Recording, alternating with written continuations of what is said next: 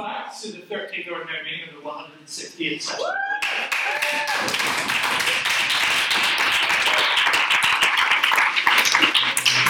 All of you that had exams and when their exams, well done, I trust they went well. For first years, ask anyone older than you what winter exams are.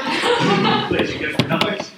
So this semester we have quite a lot in front of us. We have so much in store. We have Conversazione, which is a sort of posh Italian word for formal. We have the EGM, which is the emergency general meeting. Then we have our AGM, and then we have our schools competition, and then we have our birthday pub crawl. So there's quite a lot this semester. This isn't a part where you ask questions. So yeah. Well, let's save it for presence questions. Mr. Sullivan.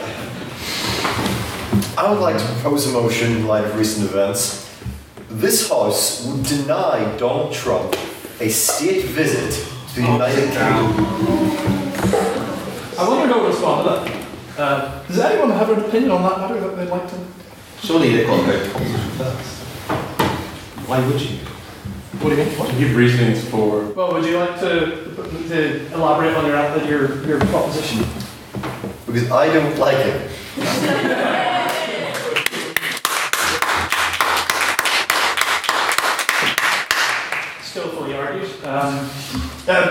Mr. Whitehurst?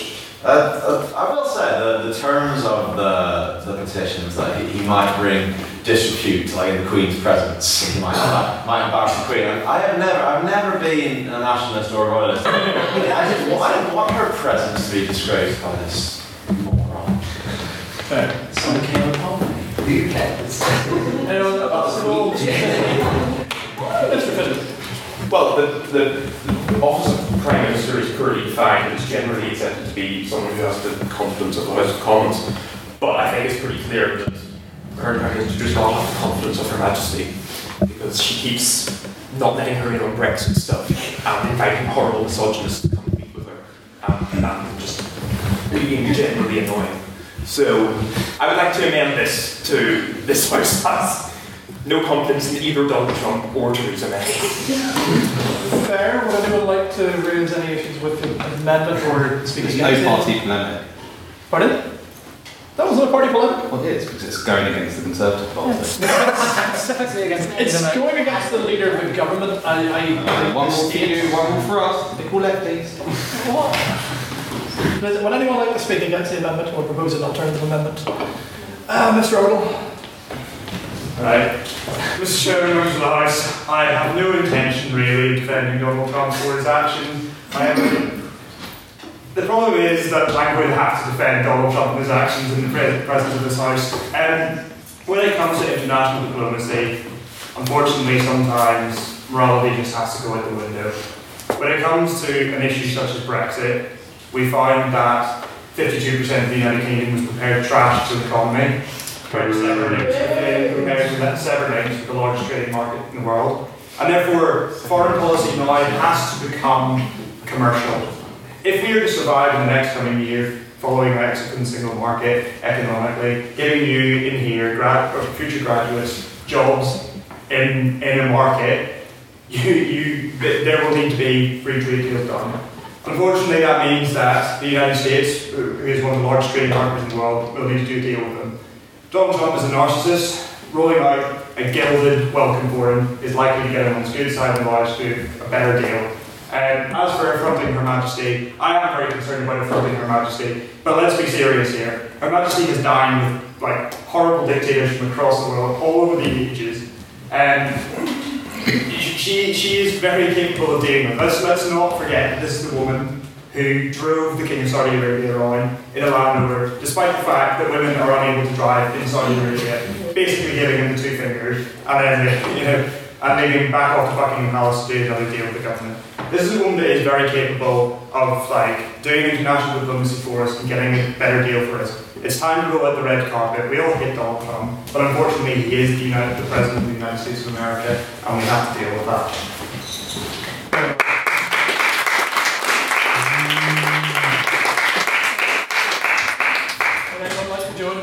Defense of moral bankruptcy, Dr. Miller.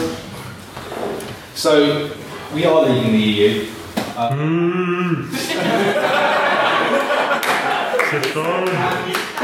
I currently think against Philly's motion that she's playing a brilliant game right now. The only way you're going to get this 27-block EU thing to start shaking is if they know that Britain has got a better offer elsewhere. Okay, and the bottom line is, once England, UK leave the EU, the EU's economy shrinks by about a quarter. Okay? The American economy is then about $3 trillion a year better than the EU. It starts dwarfing it. She's playing this game to play the two off against each other, and she's doing it brilliantly right now. It's about time we as a country, I know some people here think they are, but it's about time we as a nation start getting behind her and start allowing her to play the game that she's playing. And it's a game. She would rather have a trade deal with the EU. It makes much more sense to close down a whole handful of businesses to then spend 5 years for new businesses to start exploring new markets. It makes more sense to do that. But to get a deal with the EU, you have to go there going, we've got a better offer here. What are you going to do now? We can walk away. And literally with the same line that Nigel Farage has been using, which is no deal is better than the current deal we've got. And that's how she can go if she knows Trump's in her back pocket. And that's the bottom line right now. So yes, he is an arsehole. I know that, and I support him. Okay? He is an absolute arsehole. But he's an arsehole who actually gets the economy of the UK into a better place than it is right now as a member of the EU. So it's about time we actually drop our moral high ground for a year or so and start playing business with our country's economy and winning.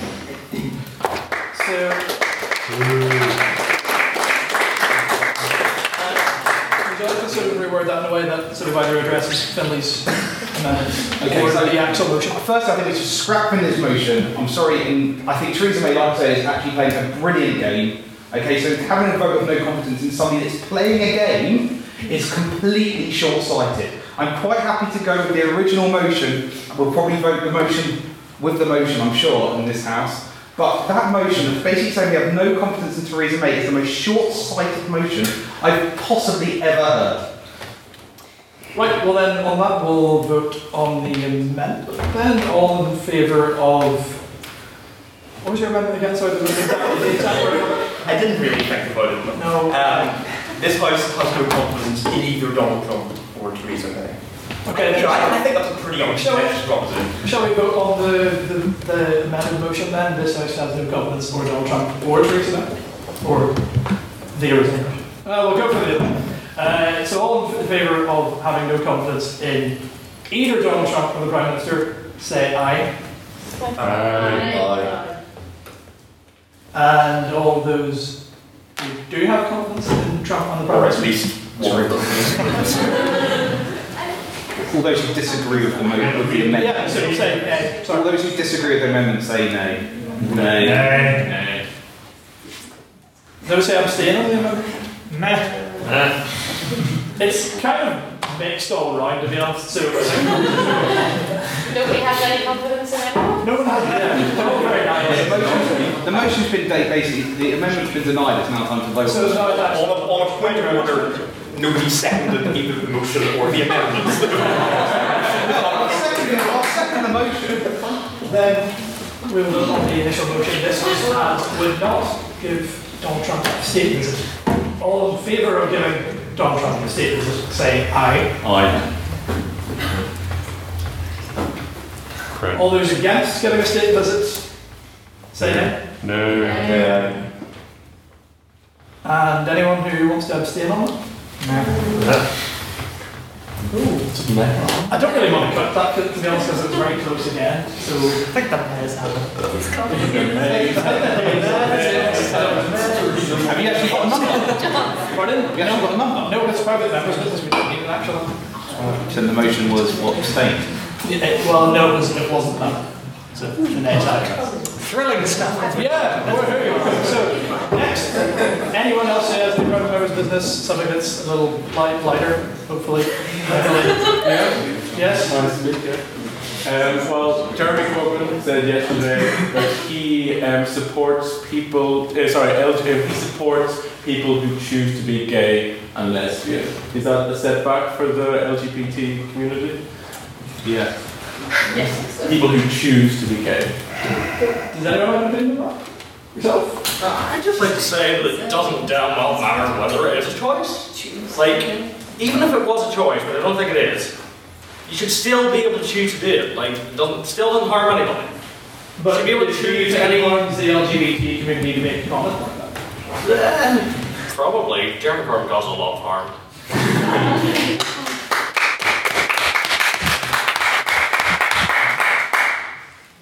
I mean, it's... Do I have a stand-up? Yes. Okay, probably.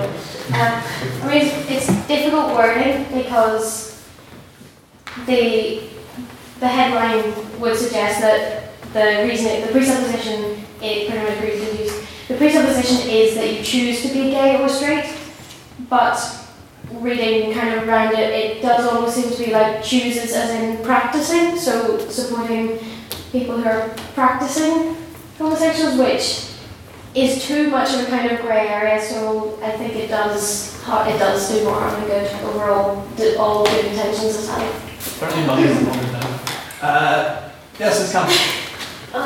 Frankly, you're reading too much into that. That's like a subtext of that. And anyone is going to look at that at this level and say, okay, he's saying people choose to be gay, which is just feeding into the rhetoric that, you know, people choose to be gay, like they choose to be, I don't know, I'm not saying this as a comparison, but have an illness or anything, but people don't choose to be gay, like you can't just opt on being that. Jeremy Corbyn should be criticised for that statement, but frankly, I don't believe Jeremy Corbyn, like, knows what any young person thinks or anything, so no wonder he would say that.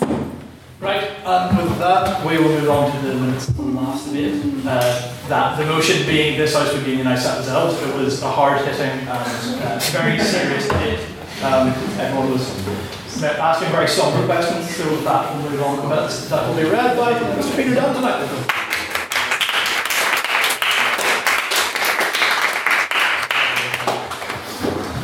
The 12th ordinary meeting at the LitSoc took place on the 15th of December 2016 and was attended by 29 members. Private members' business was kicked off with the issue of the backstabbing Miliband. Who'd have thought, hey, Mr. John McLean brought the business to the House of Ed Miliband not supporting the intervention in Syria, citing the atrocities of the Assad government and asking the House to condemn his actions. Ms. Cara Campbell responded by saying that the vote was more specific than just intervention in Syria and related to particular war crimes committed under the Assad administration. Further added to this, Mr. Miller's first contribution to this evening's proceeding was that he likes a good bomb, make that of what you will. An amendment suggested was made by Mr. Jonathan Thynne and subsequently passed, who suggested that we should condemn Cameron's actions in Syria as well. Thus, President Bertie asked the House, agreed that Ed Miliband was indeed a sneaky snake. The House unequivocally agreed. Ms. Cara Campbell also commented upon our choice of venue for the evening. Instead of the grandeur of the scenery, we ventured into the soulless Peter Froggatt Centre. She wanted the House to know that she was pleased with the surroundings as her feet could touch the floor. At the LitSoc, we are committed to promoting diversity and looking after our fellow trickers. Thus, the comment was well noted. We swiftly moved on to President's questions, where it was last where Miss Lily Vetter asked what the President was doing for Christmas dinner. Mr. Murphy asserted that he wasn't just having a Christmas dinner, but a middle-class Christmas dinner. Yes, ladies and gentlemen, this is your President. Thus, the motion everybody been waiting for was announced. This House would unionise Santa's else. Craig Miller opened for the proposition, and even with a debate far removed from the wonderful world of Northern Irish politics, he managed to mention Sinn Féin. Dr. Miller pointed out the apparent disastrous effect of uniting else, and yes, he was speaking for the proposition, and went on to vindicate the eradication of Earth and bringing Christmas back to its true meaning, reducing the commercialisation of this religious festival. Mr. Hugh Dobbin kicked off the argument for proposition by stating that he was a big lover of the JC, but questioned its relevance to the motion. Mr. Dobbin's defence of not unionising ours was begun by asserting that we need to look at the unique socio-economic makeup of the North Pole. We don't debate things like half here in the show. He also claimed that the introduction of a union of Earls would foster a class system and the deep struggles that we all know come with that. He asserted that Earl culture is completely foreign to us. We know nothing about them or the ideals that they have, and thus we shouldn't be unionising Earls. Our second proposition was Mr. John McLean.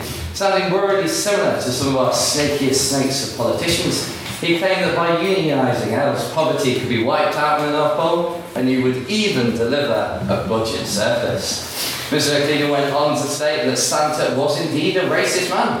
One of the very bizarre claims from speakers by all sides, which were made throughout the evening. An interesting turn in the speech, Mr. McLean concluded that food prices will rise, rich people will then die, and we will eradicate poverty. Try that exercise. Speaking second for opposition was Miss Rachel Ireland, who pointed out that elf genocide, propagated by the two speakers of the opposition, was interestingly not the way to go forward. She cited the wonderful documentary film starring Will Ferrell and concluded that we don't know enough about elf culture to intervene. Closing for the proposition was Mr. Matthew Sullivan. He declared that despite the carefully manufactured publicity surrounding Mr. Claus, that he was in fact someone of an incredibly insidious and evil nature. He argued that this evil dictator needed to be stopped, and cited that due to the West tradition of intervening into situations whenever and whatever the situation, now more than ever, they were needed to overthrow the dictatorship that shackles the elven people. By starting a revolution and the unionising of the elves will be paramount to this.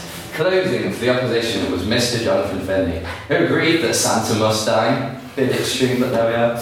He points out that unionising elves would only further entrench their place in such a repressive system. Santa wants unions, he claimed, to stupefy the workers and think they are free. Mr. Finley gave a vision of complete equality, or so he claimed, and that no else would want to go back to the drudgery and uniformity that they face today.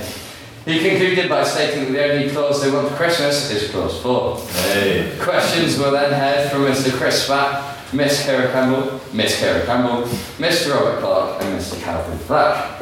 Mr. Murphy then announced the result of a very close competition, which ran throughout the evening's proceedings, that of the greatest pun.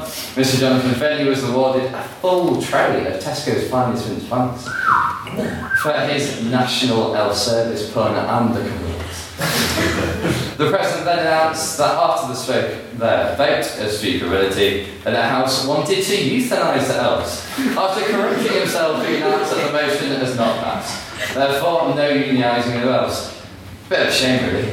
Might take a minute to vote.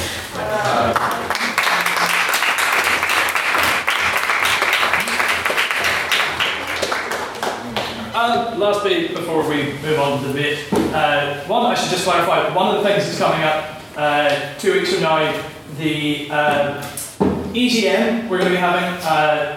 Not next Thursday, but Thursday afterwards. It's pretty much just an emergency general meeting of the society to finally sort out who our treasurer is going to be for the AGM. Basically, because it's an executive role, it has to be decided by a vote of our ordinary membership. So you'll have an opportunity to hear from the candidates on that evening and to vote on the matter. We'll also be tabling a couple of amendments because over the past year we've sort of noticed that. There are a couple of things about the society that could work a bit better. Certainly the work that's placed on all the different council members is slightly more onerous than we'd like. We think there are things that we could be doing a lot better, and therefore we want to create 2 new rules on council. More info on that at the EGM. So you have an opportunity to vote on that. You also have an opportunity to sort of probe for any more information you'd like on how the council is run and the positions that will be talked about. We'll also be running some of the passive standing orders just on the general running of the society in general. Yeah, so with that, we'll move on to the President's questions and then on the debate. So if anyone has any questions for me, Mr. Whitehurst. If you had to play one game with Theresa May, and wires in Buckaroo.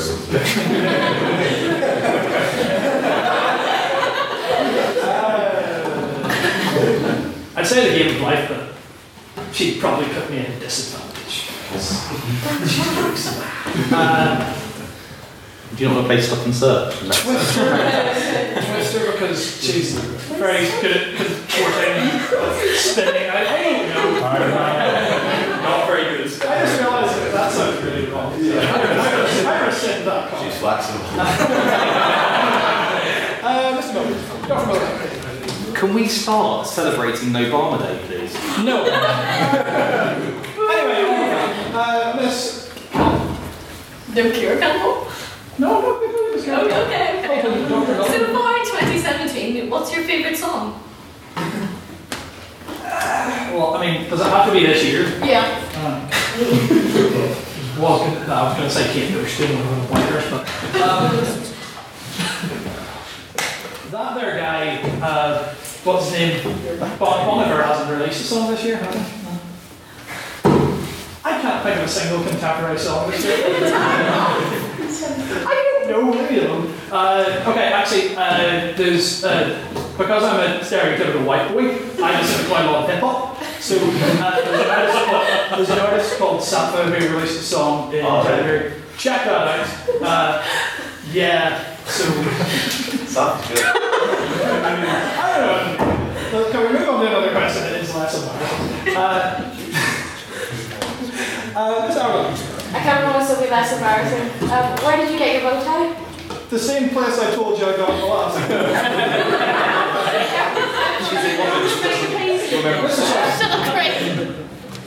He's got a smaller brain. Mr. President, as the leader of this society, you're a shining example to all of us. Indeed, it could be said many of us look up to you as an example of how we should live our lives. To that end,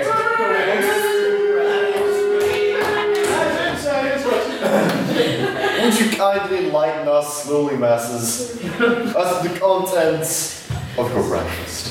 Oh my god.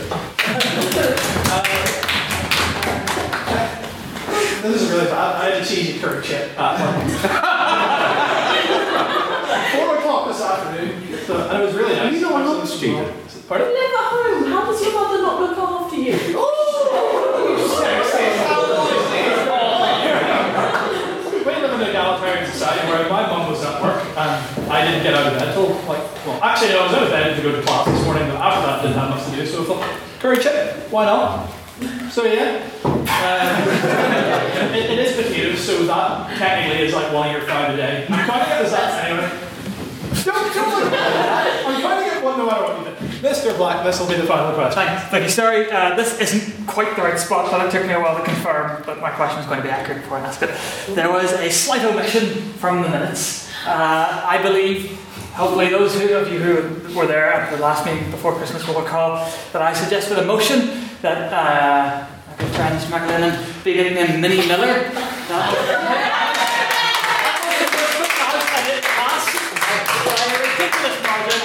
just remind the house of that. So just, I did pass by news. We have to be selective, considering how important the motion is. Not your motion, the general motion. We have to, I just wanted to remind the house, but do you remember that? That's my question. Yes! I do know. The fact it wasn't in the minutes, though, it means it didn't actually happen. Therefore, he is no longer Minnie Miller. Therefore, we're moving on to this debate. Therefore... He's not Minnie Miller. I might use this as an opportunity to make a motion. You can't do that in PMQ. You can only do that in private members. Moving on. Order! That was on there. So tonight, this house would allow women monthly menstruation leave or monthly, whatever syntax you prefer. Say it wherever you want. First figure for proposition, Miss Rachel Ireland. Hello.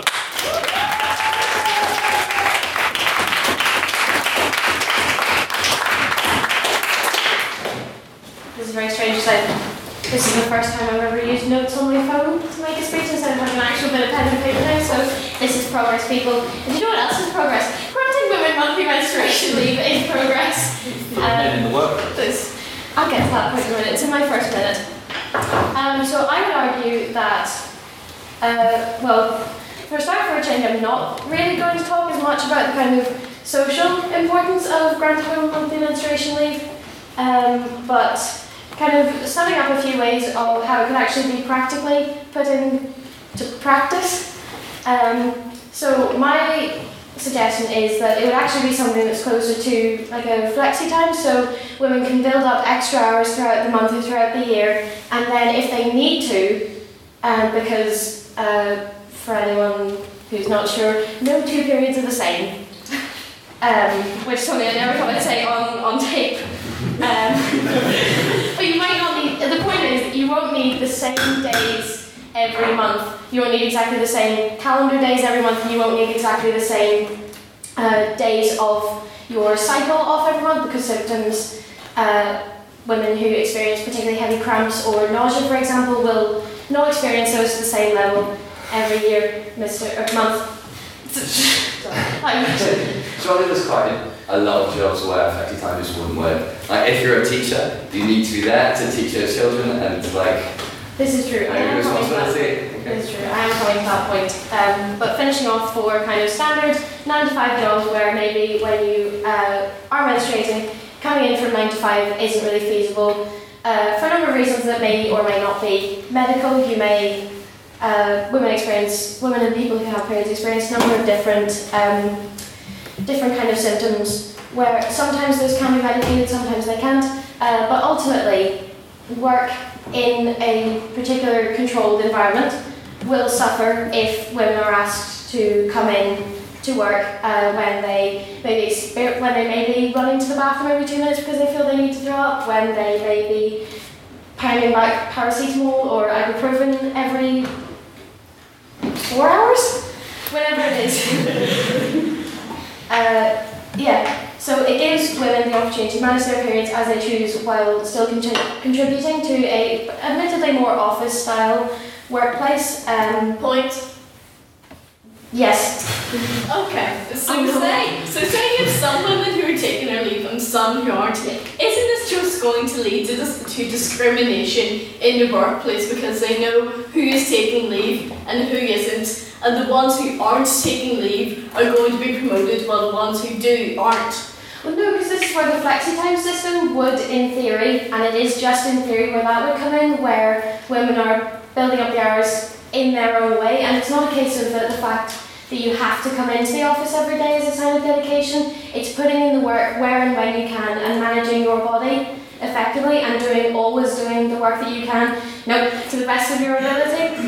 But for jobs like teaching, where you do have to come in every day, and caregiver jobs where kind of taking time off may not always be an option, this would vary from workplace to workplace. Some schools would be happy it's an issue of stockpiling and putting hours in elsewhere so that you can work in different ways at home. The tricky issue is with this motion is that there's no one way to do everything, because jobs are so different, because women are so different, and it's just a very difficult thing to regulate. So my slightly more practical, slightly less social option would be the flex time issue, would be having people put in different hours at different times so that they could hopefully work from home and either catch up or build up their hours during the rest of the year. I can't promise that it's the most practical or the most viable situation now, but neither is what we've already got. Neither is forcing women to spend so much money on so many different products to contribute less. And I think that is where the discrimination comes in, is that women's work is being affected by something that they can regulate but can't control. And it means that it's the same as childbirth when you, ironically, when you don't have your period. It's still it's a vicious cycle that can never be won, because regardless of what you try to do, it's still seen that you're putting less and less time into your work over the months, and years, and even longer maybe. Because for some jobs, when you do have a child, it's slightly different. It's hard to come back. It's always hard to come back from, and it's hard to recover from these issues that sometimes women can't control. So I think I'm arguing that even in this way, because it's not ideal, I'm not for a minute suggesting that this is something that would have to be implemented. From this point, it would give women and it would give businesses an opportunity to work together. And it would be different, as I've said before, it would be different from business to business, and it would be different from workplace to workplace more generally, and it would be different country to country more generally. Because it isn't something you can regulate, but it starts a conversation, and it puts something in motion that can be improved on over time. But the current system we have isn't working. And even if women can just work in slightly different ways so that the work they're doing is better, so that you could sit at home, instead of sitting in an upright office chair or walking around, so that you could do different kinds of things, like you could be catching up on notes, or you could be typing up minutes. And you could do that with a hot water bottle on your lap instead of having to sit upright and convince everyone that you're doing fine, when on the inside it's just kind of a lot of fire and screaming. Maybe that's just me.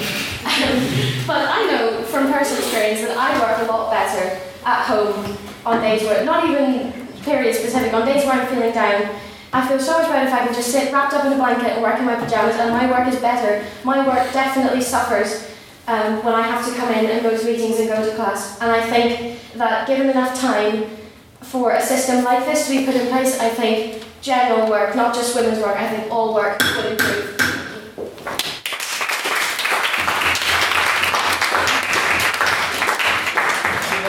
And for the opposition line, Mr. Hugh Dobbin.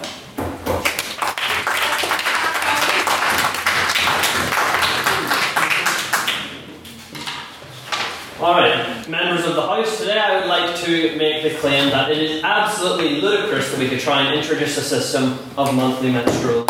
Now, first, I'm going to make today what many of you here will see as a very bold claim, and I will say that trying to introduce a scheme like the one Rachel proposed or any other kind of monthly leave setup is anti-feminist. That's what I would say. That's the claim I'm going to open. Now, alright, something that's very important for perspective on this debate is that we need to look at the history of monthly menstrual leave and what's happening. It's not a new system. There are many places, especially in Asia, where it's already been implemented. For example, in Japan, there's been systems in place for monthly menstrual leave as early as 1947. Straight after World War II, they began implementing systems so that women could have this monthly menstrual leave. Now, why was this? This was because the Japanese government believed that women who were on their period, who were menstruating, were incapable of working. They said that you're in this weakened state, you can't work, you're not going to be as good as the men, go home, tend to your children, whatever. That was their perception. On that point, yes? Okay, I'm just going to say this. You don't know what it's like to menstruate. So how can you say that it's anti-feminist to say women can't work when some people who do menstruate literally cannot work because of how painful it is? But to address this on two grounds. Firstly, the reason it's anti-feminist is because of this perception, as I said, existed or had already been implemented, that women couldn't work. This is obviously not the case. It's important that we can empower women in the workplace. We shouldn't say that once a month you're not welcome here, once a month you can't work properly. Instead, we should work towards a system whereby, no matter how they are, how they're feeling, women can work effectively in the workplace. Now, what was your second point there? I forgot. You forgot? Yes, those two bits of the question. It's just like rambling. I'm not going to repeat it.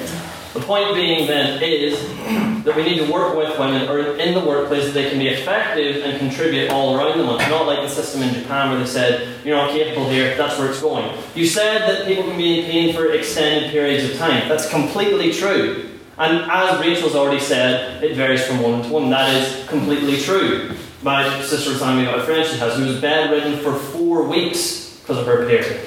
Now at that point of things, it's not just an issue of granting monthly leave. That is serious medical trouble you're having. And there should be systems in place to seek professional medical help for that. And if that's the sort of condition you're in, you can't just say in monthly leave, this is definitely going to sort that out. In that case, it wouldn't. Yes? Firstly, you're comparing a system that was implemented after World War II, which you said yourself, which is clearly an outdated system. There have since been things like more modern, that have been working better, that aren't necessarily about kicking women out of the workplace. Secondly, things to do with medical conditions, although they may be able to get help initially, a lot of them are long-reaching things that can't necessarily be cured immediately. I have a friend who can't get out of bed in the morning, and basically a lot of stuff, although it may occur each month, it is a prolonged thing. You physically can't leave. And if that's the sort of state you're in, monthly leave isn't going to help. That's not the proper system we're trying to implement in this state. There should be systems in place with employers who can properly protect people's medical needs, which I don't believe that the system of monthly leave is going to do. Now, let's talk about the issue of Rachel's flexi-time system, which she suggested. I believe there is no possible way you can implement that fairly. In terms of even sorting out how much time do you get, how is time allocated, it's a very dodgy system in trying to prove this. This is an argument I know many people will be fearing coming up tonight, and I know many do have many reservations with, but it would be discriminatory towards male workers. And here's why. Here's why. Is because if this is just time you're building up over the course of the year, you may have a female employee, a woman who has no problems working on her period while she's menstruating, and that's fine. But say she builds that time up all over the year, and she's able to use that to take a week-long holiday at the end of the year. A male doesn't have this option. This is time they don't have. It's just extra holiday time you're giving to women, sometimes free. And I don't believe that's fair. So a better system would be needed to be put in place, and I don't believe there's any way that, as the motion suggests, giving monthly leave can accomplish that. These are the practical difficulties. All right, and if you're saying, well, maybe there's ways that you can, make sure that there's no such abuse in the system, you can't. There's no practical way you can ask. Yeah. Well, maybe if we're going to make this fair, you should set up a system where you put meals and paid for 3 days a month. We all listen to you. Yeah. The point is, the issue here is employment. You can't do that unless you're advocating torture for this Trump. But, on a point of order, Mr. Porter. Yeah. I would just like to put it to Mr. President, Secretary, or the Vice General to consult the Constitution and see if the comment that Craig just made is in line. I didn't actually hear the comment. No, about Cara said perhaps that one solution would be to put men in PM for 3 days a month, and Craig said we listen to you. He also clearly said that a comment earlier was simply wrong and we shouldn't do this. Yeah, well, consult the Constitution, but I'll look at that. I would ask that everyone on both sides of the list try and maintain a respectful manner to everyone who's speaking, not to make snide or anonymous attacks against someone just because I have a contrary opinion to you. The clock is paused, so we're going to continue on from here, and I would just ask that everybody has a bit more respect for each other and doesn't make attacks on each other for no apparent reason. Yeah. And with that, I'll let you continue on. At 5 minutes of it, you have just under 2 minutes left to speak. As I was saying, this is something that needs to be looked at. I'm not saying that we can't have employers provide a way to help women who are on their periods, who are during menstruation. Of course, I recognise it's difficult, and it's something that has held so many women back in the workplace over the decades, but we can clearly see there that monthly leave isn't the proper way to resolve it. We need to look at alternate solutions. What are they? I don't know, but monthly leave, it presents far too many difficulties in trying to implement it that we can actually create a fair solution, not only to women in the workplace, but men as well. It's about making us all equal. And this type of solution, like a flexi-time, maybe Johnny has a different solution, I don't believe those would work either, but the point is, I don't think those accommodate the needs of all employees perfectly. That's the point. We need to create a system which accommodates the needs of women who are on their periods, but one which is also fair. Yes. I definitely appreciate ideas of speaking for equality, and I completely accept that. But you do have to acknowledge that there are different needs between those people who have periods and people who don't have them. There's very few ways to kind of cater to both sides evenly. What would you suggest in place of that, if you have any? Well, that's what I'm saying here, is because a monthly leave system is impossible to implement. There's no way to prove it. Would you try and ask a woman in employment to prove they're on their period so they can take time off? That's a completely unreasonable to try and ask that. I wouldn't try and implement that. If sanitary products are so expensive, employers, you could ask them to help with that, not granting leave, because that can be more unfair. Systems in place that you can help out women with difficulties they face, but it's going to wind up being inherently discriminatory. and difficult to implement if it was a system like that, if you're trying to prove properly, embarrassing to women, could be alienating in the workplace, that it becomes very clear this system doesn't help women in the workplace. It puts them in a difficult position, one that's impossible to implement, and therefore, ladies and gentlemen, we must reject the motion today. Thank you.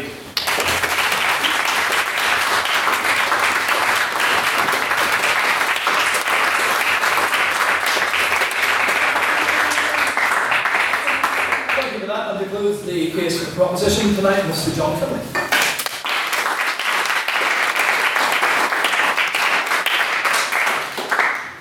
Thank you, Mr. President, Mr. Secretary, and members of the House. Just to start off on a personal note, I'd like to say this is something of a valedictory speech for me because I will be jetting off from this conference about a week from now, so it won't be terrific that much in a long time. I'm touched by your concern, but it's not enough to keep me here. Also, I think it's rather tedious that this point has to keep being made, and I know the reason for it this week, and I know that certain other societies were approached to come forward with speakers, and certain other societies, as has done happened in the past, came up short on that. I would suggest to the female members of the House that in the absence of other societies who are willing to step up to the mark and put forward speakers that actually represent the issues that we're debating, it might be time to start thinking about throwing your hat into the ring. Don't be scared. They're not all like me. Right there, I just wasted my protection minute. Wonderful. A little bit of rebuttal, if I can find it. Hugh, you put forward this idea that if you, the flexing time idea that Rachel put forward, that women who don't have as bad periods could use that to build up holiday time. Now, I think I would just ask others to reflect on the implications for women's character that has. If you're assuming people are going to defraud the system, if you're assuming that you should keep a reserve policy that can help people because some few nefarious types might attempt to defraud it, I don't think that's the most open-minded way of proceeding. You also said that you accept that there may need to be some special provision, but the monthly system isn't the best. I will set out a slightly more abstract argument later for why I think it should be targeted at the monthly cycle. Other arguments that have been touched on against the proposition include, or perhaps not tonight, but in the general debate, that this could be a disincentive toward hiring women or promoting women. And again, you're cutting off the nose to spite the face or something along those lines. That is something that should be addressed in employment legislation and employment tribunals. You don't keep back welfare policies because they might disadvantage people. You make it impossible for them to be disadvantaged, illegal for them to be disadvantaged by them. The question of abuse and how you reinforce this, I would put forward that this should not be, I couldn't find the right terminology, so I decided to hit on the terminology of passively enforced rather than actively enforced. So it's not means tested. You don't line up women and see if their periods are bad enough for them to deserve an extra day off work every month. But if they are seen out at, I don't know what people do these days, like the video game slot machines or whatever, but they shouldn't be at home racked with pain, then that can be recorded and that can be, because obviously there are some women that don't apply to. There'll be women who I understand are, I need more women, I don't know enough about them, but I understand as well as there being medical conditions that can make periods worse, there are some sort of the pill that can alleviate some of the symptoms. So go ahead. How would you suggest to try and police that system? Well, the way I just said, if abuse is identified retroactively, can you not accept that? No, abuse of the system is quite different. I don't think it's that. I mean, it's not an argument against sick leave in general that somebody might call in sick, but they might be at home or they might be out. It's assumed that it's unlikely that they will be identified, but there's always one risk. I think people would calculate that it's not worth the risk. But fundamentally, This is not just about introducing a new form of sick leave for women for an extra day a month. That sounds a bit reductive. It's about fundamentally looking again at the sort of cultural ideas and preconceptions that structure our economic life. I put it to you that something that is so ubiquitous for just over half of the human species as the menstrual cycle is very poorly served in society, in art, in literature, in culture. You know, something that affects so many people so often. You would think there would be, you'd think if you went through the Louvre or the National Gallery, there'd be lots of representations of women experiencing premenstrual symptoms, but there aren't, because it's ignored. It just isn't taken account of. So any proposal that we put forward tonight is going to sound a little bit out there. It's going to sound a little bit peculiar because you need to shift. You need a, what was our favourite phrase from a couple of semesters ago? A cultural shift. You need a little bit of cultural shift. And there was a company in Britain, in Bristol, a couple of years ago that introduced a system a little bit like this. And the CEO, it's a social enterprise, so we're not talking PwC here, but nonetheless, the lady who was in charge of that company made the case that it wasn't just about, you know, relief, it was about improving productivity, and also, this gets a bit airy-fairy, but she said, when women are having their periods, they are in a winter state, when they need to regroup, keep warm, and nourish their bodies. The spring section of the cycle, immediately after the period, is a time when women are actually 3 times as productive as usual. So it's not just about trying to offer alleviation and compensating them for something that affects them and doesn't affect men. It's about actually seeing how we can adapt our employment legislation and our economic life to reflect what is fundamental reality for more than half of the population. And I think purely for the purposes of redressing that imbalance, these proposals should be given the time of day. As Rachel intimated, some of these may not sound like the most practical solutions, but very seldom is the right thing the most practical thing to do. We're talking about principle being at least as important as practicality, and that is the most fundamental question.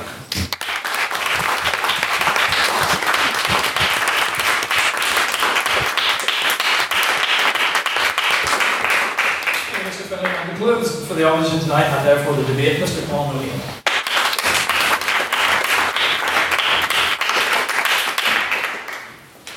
Ladies and gentlemen, before I start, I just want to say that we're probably the worst public services in the country when it comes to transport, and that's why this is like this, and it's sheets and wet and stuff like that. So, this house proposed that women should have monthly menstruation leave. Comrades, I understand the ironic misogyny of a man coming up here to speak on issues related to the well-being of women. I get it, I do. But as this motion directly affects both the sexes, I feel it's valid for myself to have my 5 minutes, or 7 as it were, to say my piece. Having been created and not so well endowed with the body part of a man, I'll never use this time to tell women how troublesome and painful periods are, and stick to what I know, thank you. The issues I'll be raising will be related to workplace productivity, societal impacts, and the hot potato that is gender inequality. To start, the working week is a fundamental pillar of our society. The idea that a person goes into work for 5 8-hour days with 2 days rest to finish is the staple, and it's also imperative to most functioning workplaces in this country anyway. This is our contracts. Is this true in the digital age where so many people are freelancing?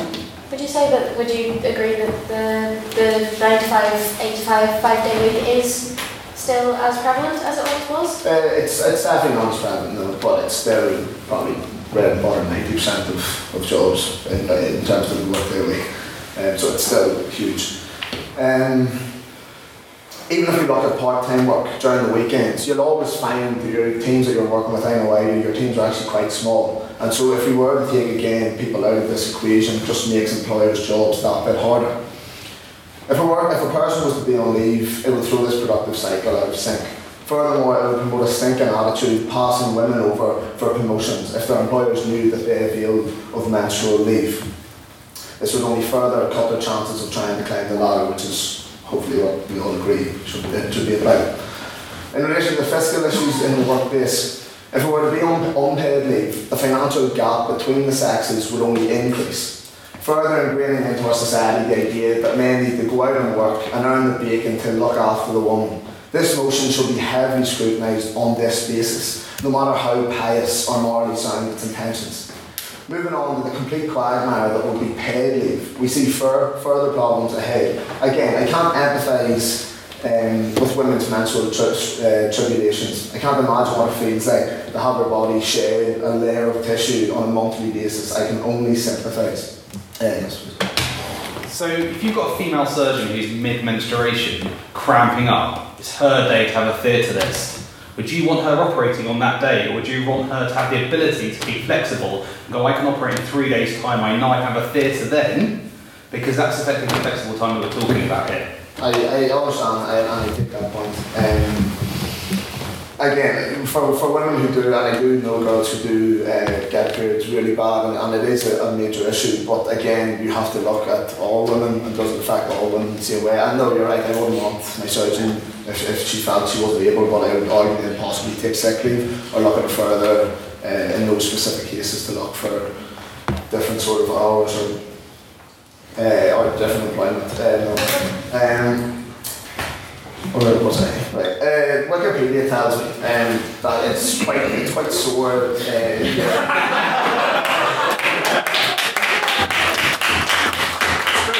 It's true. And the duration of which can range from 2 to even 7 days of pain and discomfort.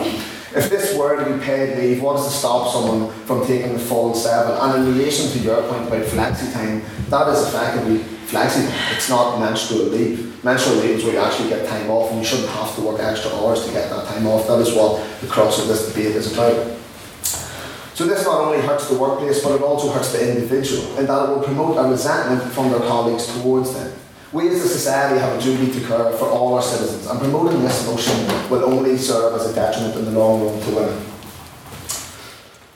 Leaving the male and female issues aside, even if we just look at women, what happens when a woman doesn't want to take leave, but her fellow women co-workers do? This will create a schism and a conflict even within the sex between those who believe menstrual leave to be a fundamental right and those who believe in the idea of a truly equal working partnership between the sexes. Whilst discussing these delicate issues, we must always be careful to not conflate equality in the discussion. We have equality at the minute, whereby a man goes to work and works, and a woman goes to work and works. And they both go home and having worked the same hours and received the same pay for their labour. The Equal Pay Act of 1970 took care of that one for us. So this isn't an equality discussion. And we would do well to remember this as the motion is batted about the room, like one of those epic tennis battles between Roger Federer and that. On that one? Yeah, right. On that one, sure you won't take it. No thank you, I just have a bit to get to it. I will take it at that time. Periods are a natural process within the female body. As inconvenient as they may be for a lady, they are not an illness. Among that, it is also one of the most eagerly anticipated times of the month for men in relationships, where they can breathe one huge collective sigh of relief as they realise they're lost and falling yet again. But seriously. Leave it up to men to be the bringers of sanctuary and the breaker of chains. To women, telling them that, you know what, you need to go off and rest, and as if they don't already know how to deal with the period themselves. Leave it to us to tell half the population that they need to take some rest. Some fat cat boss man in the office telling little Sam to deal with the pretty red heels, that she needs to go home and deal with something that she's always dealt with her whole life. This motion would only seek to embolden misogynistic men who believe that sex is far different when it comes to their work productivity. Women have come so far in the last century with regards to equality in the workplace, and this motion threatens to jeopardise those achievements in an admirable but overall fruitless endeavour.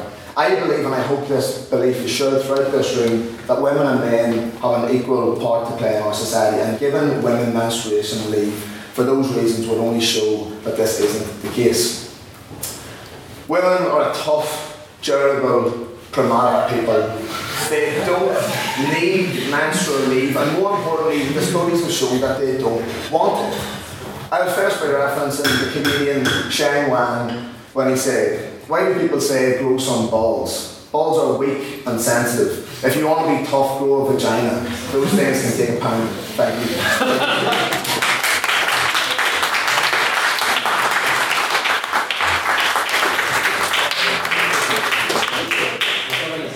Second that, we'll now take 2 questions from either side, to sort of abstaining points on the motion or just questions in general if you have them. Just remind all speakers when you're answering questions to stand up and address the person directly. So any questions for the proposition to start off? Mr. McLean? I think the prop touched on a brilliant point that, for example, I was thinking that you work better at home whenever you're on menstrual leave. People working from home isn't uncommon. I don't see why it could be impossible that they would work from home. I know that some people like teachers, it can't work for them, but I don't see why they should pick someone from the shelter just because some people can't make use of the policy.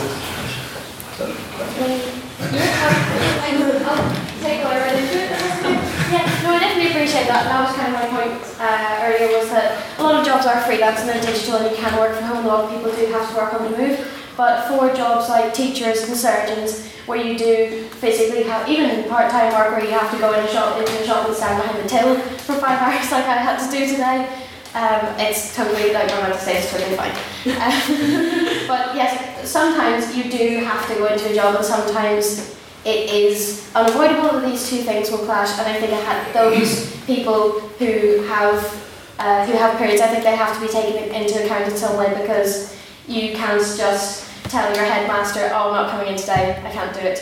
But that would be where some kind of system could be implemented, where a provision could be set up that people who do experience periods can have something left over to the side to give to a class or to give to someone else, and to delegate the roles when they can't work as effectively. I think it's really the kind of cost of my argument. And would the opposition like to respond to that? I don't really want to say question because it wasn't really one, but statement like that. Choose amongst yourselves who wants to respond. I take the point, and I think it's something that you can't look at, but for this motion it's menstrual leave. And so when leave means you're out, you're not working from home. As much as I will be open to discussing that, I think that's a good idea, it's a great idea actually. Menstrual leave means you're on leave, you don't have to work and you shouldn't be made work, and that is what this is about, so we can't really conflate the two of them, say they're the same. Any questions for the opposition? Really? I mean, we're right. Any questions at all? In the face of nobody else asking. I mean, you can give it to all of them, they can ask. What is it? You're on.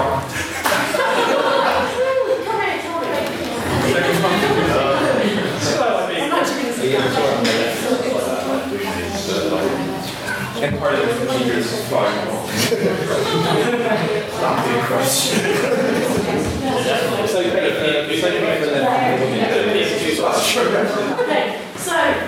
on the point of discrimination, where did you get this point? Where did you get the point that this was forced leave? No one ever said it was forced leave. Thank you for that original question. Was that done really what I said about? Just the whole explanation. Yeah, everything you said.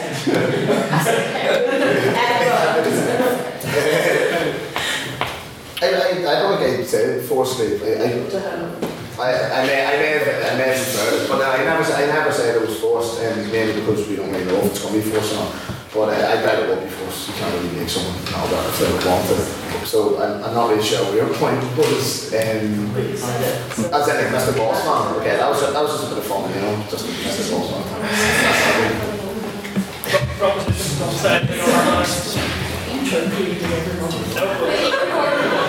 This is just so silly. But the motion, and I know we have done redefining motion here, but the motion does say allow. And I think it takes a certain amount of dexterous constructivism to interpret allow as anything other than making it voluntary. So, I think that was enforced. Any points abstaining on the motion? Any points of clarification you'd like, or if there anything you thought both sides were particularly lacking, you'd like them to sort of restate maybe on the matter? Cool. 2 points. One, it bleeding comes from the uterus, not the vagina. Two, so I'm just picking up on this final point then. Two, menstruation is a natural bodily function. Completely agree with that. Painful menstruation, however, is not. Okay, painful menstruation is actually a medical problem. Okay, and it's a medical problem people should be seeking their GP about, and there are GPs out there who are specifically trained to deal with this problem. I know that seems funny, but there are GPs out there that are specifically trained. You go down to every single GP practice in Northern Ireland and the rest of the UK, and there'll be one designated GP for this exact problem. Okay, it's an underused service, and it's one of the reasons why we're having this debate now, because people find it funny that it's a medical problem and we should seek medical advice. Okay, so yes, it's having a period is a natural function, but when it becomes painful, it now becomes a problem, and it's something we should be seeking medical advice about that we don't do in this country. Okay, and I'm going to put this to both sides. Why do you think that is? And do you think that's why there's some humour around this debate right now? Proposition? Yes. I completely agree that a painful period, an exceptionally painful period, is a medical issue that needs to be medicated or dealt with by a practitioner. But most women and people who have periods will experience some form of menstrual cramping because you're shedding a lining, and that hurts. That always hurts. And I think the humour is that this entire debate has been on all sides, myself included, been speaking generalisations, because as I mentioned earlier, each woman is different. Some women will self-medicate, some women will go to a GP, and I think the issue comes with women who don't have it bad enough, maybe, to feel that they need to go to a GP, and it's what workplaces can do to help all women in all ways, be that advising them with some kind of health advisor to go and speak to a GP, or women who can self-medicate, and sometimes that's at home, and that's why leave and giving women the option, this is the key part, giving women the option to do that is the most important part, I think anyway. If you want to respond to that? Well, that's the point I actually made. Is like I gave the example of someone who's bedridden for 4 weeks. That's not something you can fix with monthly leave. That's something that you need to get serious medical attention to look at. And if we're just trying to give it this monthly leave, this is going to almost accommodate people who are having serious medical problems, as Craig said. That's why I believe we should be working towards making it so that women can be in the workplace and trying to accommodate that, rather than saying that once a month we should be allowing you to leave, as if we're accepting that there's going to be times when people are incapable of working. We should really be trying to make as many efforts so that we can all work and to make workplaces a more equal and inclusive place as such. Thank you, Anna. And any more questions for the proposition? Yourself, sir. I believe Mr. Finlay made a point near the end of his speech in which he stated that it was perhaps more efficient to have this menstrual leave. Now, if it were more efficient, the free market would implement it. And if I may evoke the efficient market hypothesis, the fact that it's not currently in place generally shows that it's not more efficient. How do you respond to that? There we go. Right.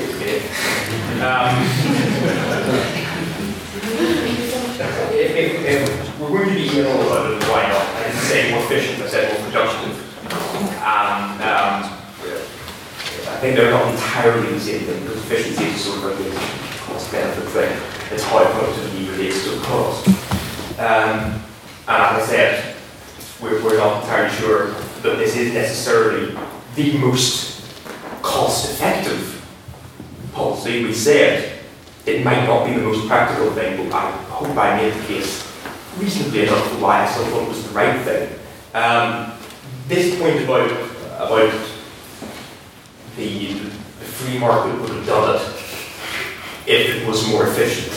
I think that if we have a free market globally, if we don't actually just have a lot of wealthy capitalist states that like to impose the rules of free markets on poorer countries, but like to give quite a lot of help to particularly their military and technological industries. But if we have a free market, then I suppose, yes, it's terribly efficient and it's terribly effective, and it doesn't matter that it destroys the environment and makes people poor and things, because at least it's effective and efficient, right? Opposition? Michael Swanberg? No, do you want to take up on that, and how would you like to direct the back? So that, I totally worried about that one. Would you like to pass comment on that? No. Right, then, one more question for the opposition. Take it a good one. Ms. Vetter? Well, Mr. Dobbin, throughout your speech and everything you said, you keep coming back to the fact that women have to be specifically in their workplace to be working. But I really don't understand how actually being in the physical place changes their productivity when being at home would be perfectly fine. We never kind of specifically said why they need to be, like, say if they're in an office, you're always like, we need to get them back into the workplace. Why does that? Well, I'm thinking for more, like, less kind of hands-on jobs. Of course, the point is this, the motion, the motion isn't this house would allow menstruation leave for office jobs, this house would allow menstruation leave. Here. The motion isn't that this house will allow menstruation leave for these specific sectors, it's we can therefore interpret it as being across the board, and therefore this is something we need to take into consideration, because as was rightly pointed out earlier, it's not possible in every sector to work for home or for you to have your work be flexible from your workplace or as that. And the point is, as pointed out, menstrual leave means you are not working. You're not going to be working. The point is that if you're on leave, then your productivity as such has ceased altogether. And that's why I believe that's something I needed to address.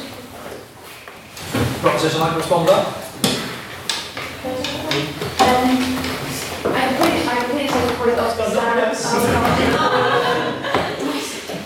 Bureaucracy has been the way of leaving, has it not?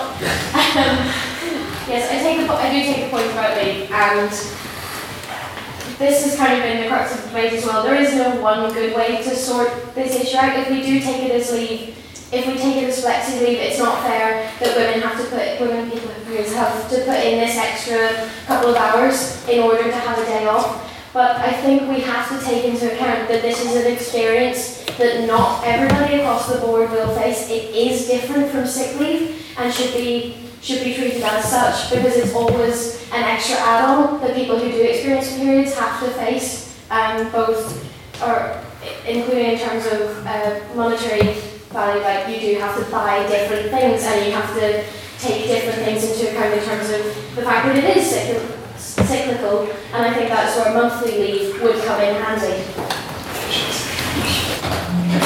And one final outstanding question looks like it's not Miller. Well, actually, sorry, I'll take Sir Black there because you've already asked the best. So, this is going to take time, Nigel, but there's a point.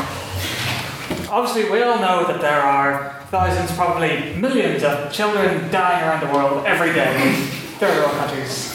Poverty, famine, disease, blah, blah, blah. We all know this. We all also know that our money can buy so much more in their countries. If we were all to give £10 a month, that would probably make a huge difference over there. But very few of us actually do that. And that's because there is that disconnect between there is something wrong and we can do something with this. I would put the house that a similar thing exists with the men in the room. We are very conscious of the fact that, yes, women experience something that's terribly painful that we have no real conception of. But we don't really, we can't empathy can only take you so far, is what I'm saying.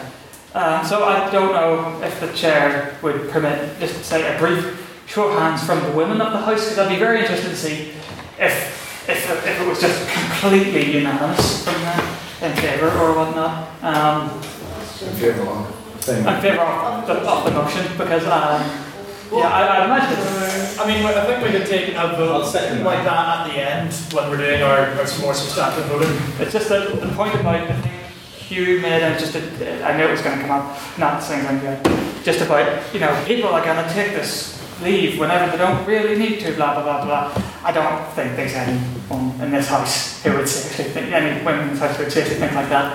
So I would be more interested from, purely pragmatic, practical standpoint, if the women of the house think this is a genuinely good thing that they need. Because from then, I would say we don't really know. So I would just take a vote on that at the end when we're doing our more substantive voting, okay? Yeah, I'll take that because that didn't really cut us out. Honestly, I'm genuinely actually torn between both sides of this argument, and I think about it in terms of the jobs out there. You've really got to be on form when you're there. Okay, there are jobs out there, we know this, that where you have to be on your game and where you can just turn up and go through the motions. Okay, so let's just take a barrister who, and it's closing day on a murder trial where the guy's going down for life. And it's a female, and you've got a female barrister, and it's the time of the month where it's really painful. Should she be able to basically turn around to her client and go, look, I'm not on my game today, we need to postpone? Then how does that go down? Does the judge go, okay, that's fine, we can postpone this till tomorrow? Because that's fair then for the person, the victim, not fair for the victim, but it's fair for the actual person who's getting charges pressed against them. And the same thing with the surgeon. So I'm actually genuinely torn here, where you've got these really high sort of performing jobs, and you've genuinely got a decrease in performance at certain times of the month, right? So I think there is real legs here, and it comes from when the female Chinese gymnast basically said, I was like 0.3 points down on the final of the gymnastic competition because it was that time of the month. Okay, and so she's come out and done it. One of the reasons I really want to have this debate is because when you've got real high-level athletes that are coming out and saying these sort of things, how on earth do you legislate for that? Do you have a specific set of jobs in which you can genuinely go, actually, we need to postpone for 2 days?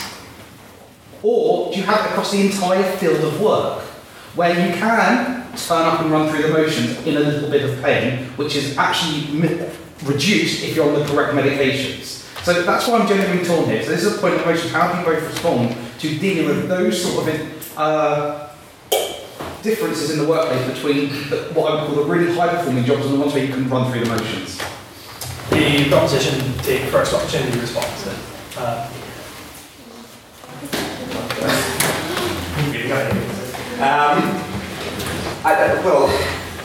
I would say that there's been some disparagement in the debate of generalisations, but I think when for this sort of thing we do have to talk in generalisation. If you're formulating policy based on things that are medically different between individuals, you have to generalise about individuals. And if you're formulating policy, in practice, a national government cannot break down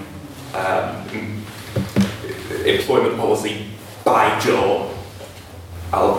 Can you defer for one? Just regarding judges, they already do that with their tax allowances.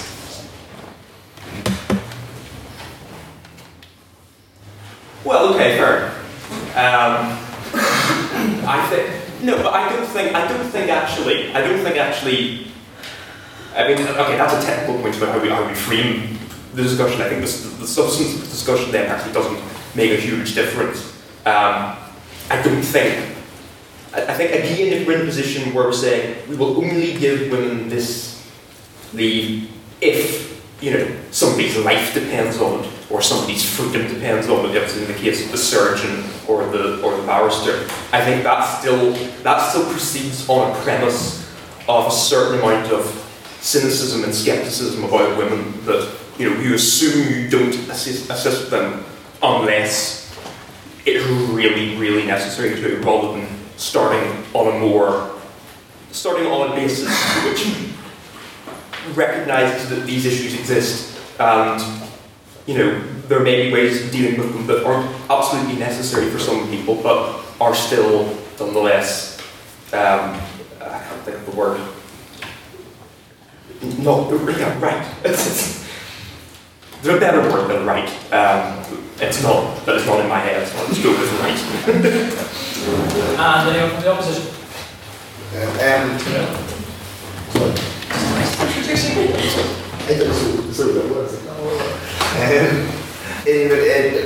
Directly in relation to your point about athletes and stuff, again, I would 100% believe that everyone that said their job performance is down because of the pain they're going through. And so, what do you do? What do you do for the Olympics? You know, like this happens. I'm sure it affects all athletes. I'm sure it affects lawyers and doctors. And but what do you want to do if we have a murder trial and someone's going to be sentenced or there's a like. Lawyers have to be in their top game, but they're not, and they take leave, and then they don't eat. Then what do you do for the victim? Is it fair for the victim to then have to sit through a retrial or there is only so far you can take this sort of thing. And even if you were to introduce menstrual leave, there's always going to be jobs that you just know you can't take it. As a woman, you know you can't take the time off, and so I agree it's really tough. Again, I can't empathise. I can only sympathise, but it's just a case of I just believe you can't have it because there's just so many avenues that you can never fulfilled if you go down that road, whereas if you just have a blanket ban as such on not having menstrual leave, well then everyone's in the same boat. And so that's right, we'll move on to the vote for the House. I think what we'll do is we'll go for the vote for prior opinion, vote for our Speaker and then we'll take sort of poll of women of the House, see what their opinions are on this motion. And with that, we'll do the prior opinion motion. Before you enter this room tonight, you were in favour of the motion, please raise your hand and say aye. So to reiterate, before you enter the room tonight, you were in favour of allowing women menstrual leave monthly.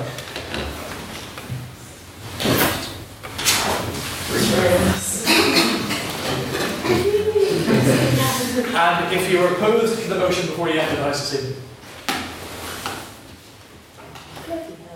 Sorry, Councillor. I don't care. And if you didn't really have taken on the motion before you entered the room tonight, please put your hands up and say, meh.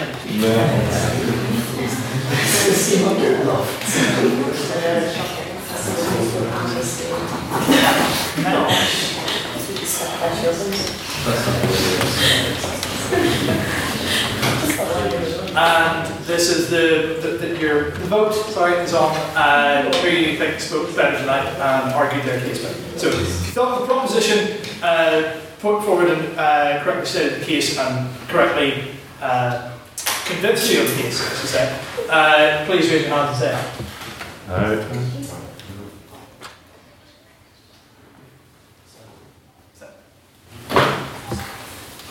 And if you thought the opposition managed to rebut the case tonight and you don't think the motion should pass based on speaker ability, please put your hands up and say nay. Very heartfelt nay.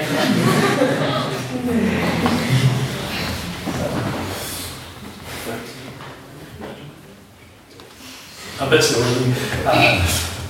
Just at a hand counting.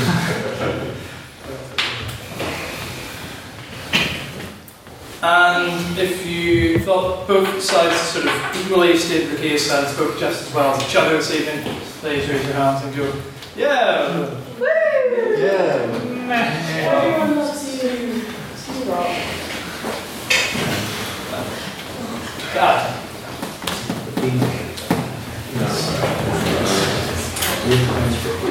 And our final vote will be vote of us tonight, so women, if you would. That's how you. Ladies!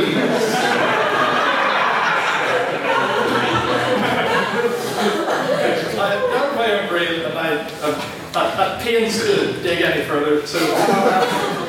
If you agree with the motion, please put your hands up and say aye. Oh. Strong! Pick it up, strong! No. And if you personally are again up to the motion, say, put your hand up and say nay. No. One last question on that. Three votes. Can I? I'm just merely putting a point forward that based on that vote, there's got to be some bias based on how bad the women in the room are experiencing.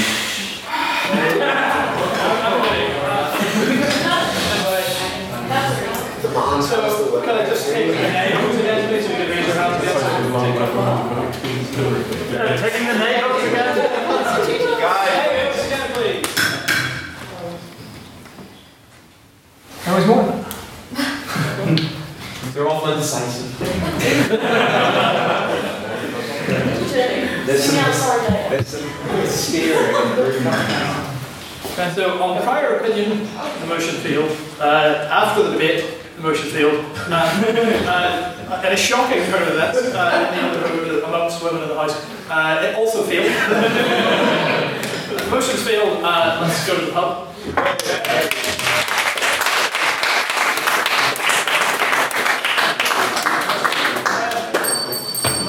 I should probably give more details on pub crawl that will be happening. The literary birthday is usually held on the 12th of February every year. I should know this stuff. Yeah, it's held on the 12th of February every year, but given that the 12th of February this year is on the Sunday, I'd like to keep the Sunday rolling on. We will be holding it on the 13th, which is a Monday, Monday week, I believe. We'll be touring various establishments of historical import throughout Belfast. Price for members will be £3, the price for non-members will be £4. Please come along, watch how much of a disgrace Rob is when he's drunk. Yes, so if you want to pay for that, come along and have fun. I'll promise I'll buy you cake. Give money to Chris Fat, who's Don't make promises we can't deliver on. Chris Fat, he has to.